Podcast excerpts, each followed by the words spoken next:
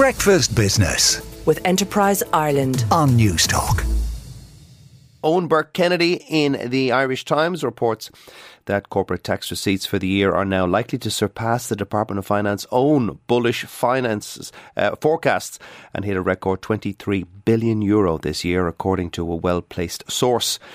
Exchequer returns for November published last week indicated the business tax generated a record €21.1 billion for the first 11 months of the year, which is €7.6 billion ahead of the same period last year and overtakes VAT as the state's second largest revenue source. At the time of the budget in September, the department had forecast that receipts for the full 12 months would be only €21 billion.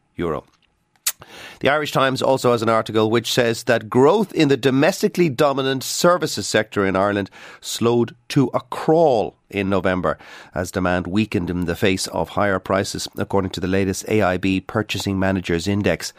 Business expectations in the sector, which includes everything from hotels and hairdressers to IT firms and telecoms, also slumped as recession fears, the energy crisis and rising living costs weighed on confidence, the bank said.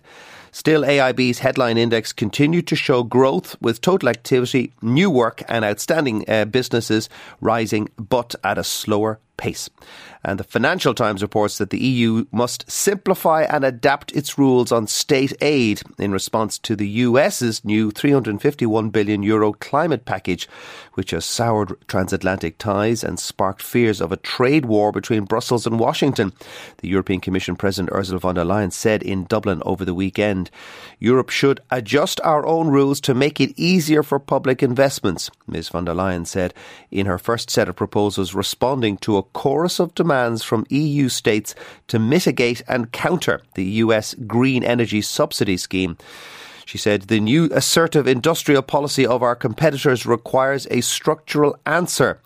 And it follows a speech about this trade row, which EU leaders have warned risked fracturing the transatlantic unity.